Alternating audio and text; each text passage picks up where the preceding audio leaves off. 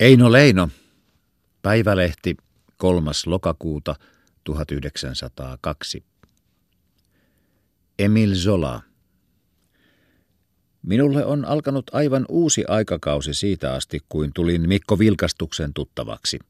Hän ei nimittäin tullut luokseni viikon päästä, vaan heti seuraavana päivänä.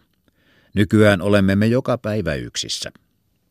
Hänen lempeä, anteeksiantavainen maailmankatsomuksensa tuottaa minulle mitä moninaisimpia nautinnoita. Suurimmatkin surut pyyhkäisee hän pois pienellä leikinlaskulla. Tässä tuonaisena päivänä, taisi olla tiistai, oli Mikko Sangen surumielinen. Mikä sinua vaivaa, kysyin häneltä huolestuneena. Eikö pääkaupungin elämä sinua miellytäkään? Pelkäsin jo ehkä kadottavani uuden ystäväni. Voi pistää pillit pussiin minä päivänä tahansa ja lähteä takaisin maalaisille kisatanterilleen. Mitä minusta sitten tulee? Niin kalliiksi oli hän jo minulle ehtinyt käydä. Ei siitä pelkoa, vastasi hän hiljaiseen tapaansa. Minä viihdyn kaikkialla. Parhaiten siellä, missä on ihmisiä ja elämää. Mutta välistä tuntuu siltä, kuin elämä aivan loppuisi. Eikö sinustakin? Myönsin, vaikka en vielä tiennytkään, mihinkä hän tähtäili. Epäilemättä loppuu elämä joskus. Se on silloin, kun kuolema tulee. Olet oikeassa, sanoi hän. Mutta kuolema tulee välistä vain niin kovin sopimattomasti. Eikä se sitä paitsi aina tapahdu tarpeellisia, säädyllisiä muotoja vaarin ottamalla. Kuolla kahden koiran väliin, se on minusta sentään tuikin siivotonta. Nyt oivalsin minä. Hän tarkoitti nähtävästi Emil Zolaan surullista kuolemaa. Siltä kannalta en minä tosiaankaan ollut tullut asiata katsoneeksi. Niin, sanoi hän, olen lukenut aamulehdet. Kauhea tapaus. Mitenkä sellaista vielä voi kahdennella kymmenennellä vuosisadalla sattua? Koitin häntä lohduttaa. Ehti hän kuitenkin totuuden maailmalle julistaa. Kaikki eivät ole sitäkään ehtineet. Hänen kasvonsa vilkastuivat. Kaikkien ei sitä tarvitsekaan ehtiä, sanoi hän. Mutta hänen olisi vielä pitänyt ehtiä kirjoittaa ainakin neljäs evankeliuminsa. Olisi ollut hyvin hauskaa ja samalla opettavaista tietää, mitä hän siksi oli ajatellut. Hän vaikeni ja hänen katseensa häipyi hämärään etäisyyteen. Hänen ajatuksiansa täytti tuo neljäs kirjoittamaton evankeliumi kovin rasittavan. Minä en hänen mietteitään häirinnyt. Vihdoin kirkastui hänen katseensa jälleen ja hän jatkoi. Minä luulen, että sen nimi olisi ollut ilo. Sen olisi täytynyt olla ilo. Nuo molemmat edelliset, hedelmällisyys ja työ, olivat rakennetut hyödyn periaatteelle, eikä se yksistään voi maailmaa vapahtaa.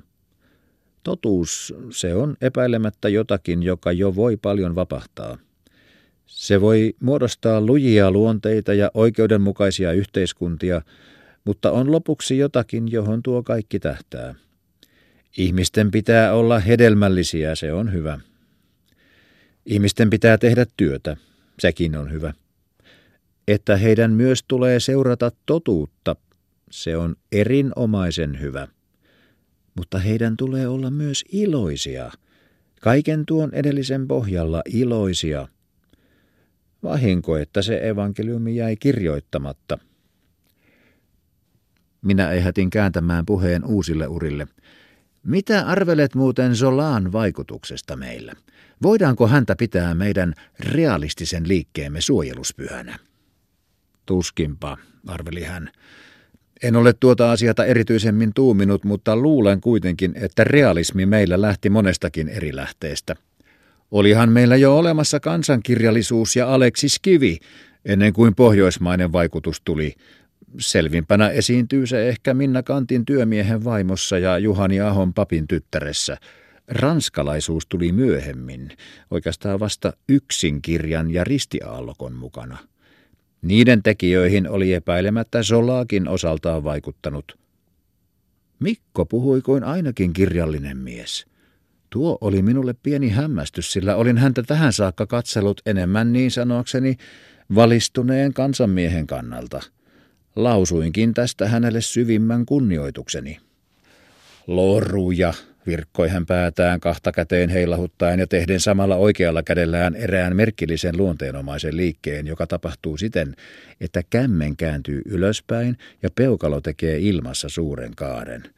Minä olen vain valistunut kansanmies, mutta minä olen lukenut yhtä ja toista ja kuunnellut sitä, mitä muut ovat lukeneet.